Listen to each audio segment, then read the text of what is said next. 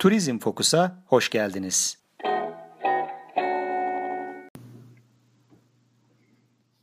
Turizm Fokus'tan herkese merhaba.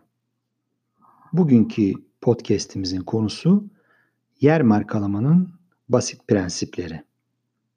Daha önceki podcast'imizde özellikle destinasyonlarımız için sosyal medya iletişiminin basit prensiplerinden, basit yöntemlerinden bahsetmiştik.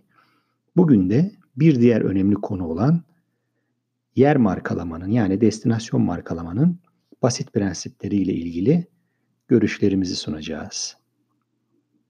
Evet, aslında bütün bu anlatacaklarımızı 3 cümleyle özetleyebiliriz ve baştan bu şekilde girelim. Uzun vadeli bakış yani strateji. Bir diğeri farklı konumlandırma, yalın ve anlaşılır konumlandırma. Ve sonuncusu da iletişim. Ancak tabii ki gerçek iletişimden bahsediyoruz burada. Değerli olan, bilgilendirici olan ve ihtiyacı giderici olan. Günümüzde birçok yer markalama faaliyetlerinin kampanya odaklı olduğunu görüyoruz maalesef. Yer markalaması çok karmaşık ve zordur. Yani basit değildir. Kampanyalar ise kısa dönemlidir.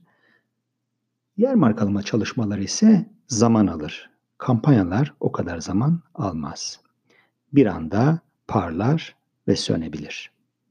Bu açıdan değerlendirildiğinde klasik reklam ajansları kısa dönemli kampanyalara odaklanırlar.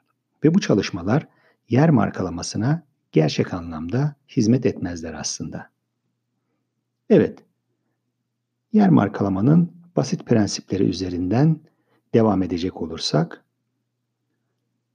öncelikle birinci ilkemiz, taraflar, ortak vizyon ve birlikte çalışma prensibi. Destinasyonlar, şirketlerden veya benzeri organizasyonlardan farklı olarak tek bir yapıya ait değillerdir. Farklı tarafların varlığı söz konusu olduğundan her taraf o destinasyonun markalaşmasından kendince ve amaçları doğrultusunda faydalanır. Evet, bu ilke çerçevesinde şöyle bir düşünecek olursak, küçük bir destinasyon olarak köyü bile ele aldığımızda büyük bir şirket veya holdingin markalama çalışmalarından çok daha karmaşık ilişkilerle karşı karşıya kalırız. O açıdan yer markalaması şirket markalamalarından veya benzer organizasyonların markalamalarından oldukça farklıdır. Bugün bahsedeceğimiz ikinci prensibimiz ise güçlü konumlandırma. Kesinlikle farklılığınızı ortaya koymalısınız. Stratejik bir seçim yapmanız gerekecektir bu çerçevede. Farklı ve sizde olanı çıkarıp ortaya koymanız gerekiyor. Herkese her şeyi veremezsiniz.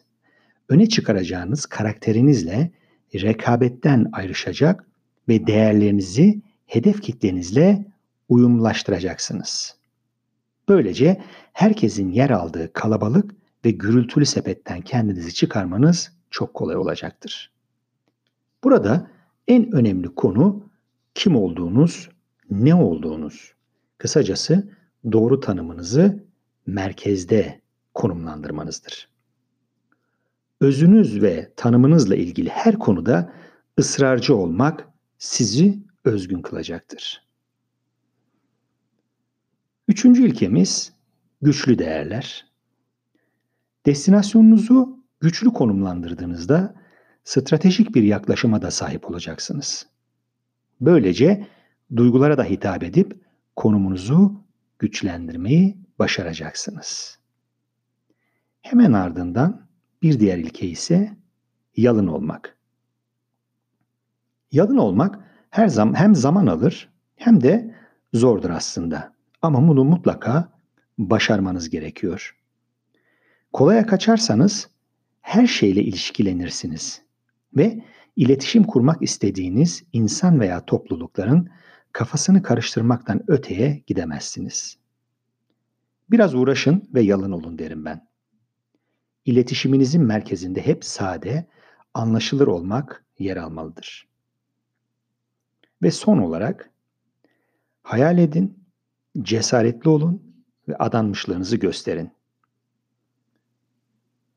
Podcast'imizin başında da dediğimiz gibi yer markalaması süreci uzun bir süreçtir. Strateji gerektirir, sabır gerektirir ve bütün bu çalışmaları yaparken hayal etmeniz, cesaretli olarak projelere atılmanız ve adanmışlığınızı da göstermeniz gerekir. Bunu sadece sizlerin değil, bütün ortak iş yaptığınız, sizinle ilişkili örgütlerin ve insanların ve hatta orada yaşayan insanların da aynı çerçevede meseleye yaklaşması gerekir aslında. Yer markalamasının en önemli psikolojik ve gerçekçi duygusudur bu. Böyle davrandığınızda öne çıkan ve hatırlanan siz olacaksınız. Bunu kesinlikle unutmayın. Evet, beni dinlediğiniz için teşekkür ediyorum. Bugün Turizm Fokus'tan bu kadar. Hepinize iyi günler dilerim. Hoşça kalın.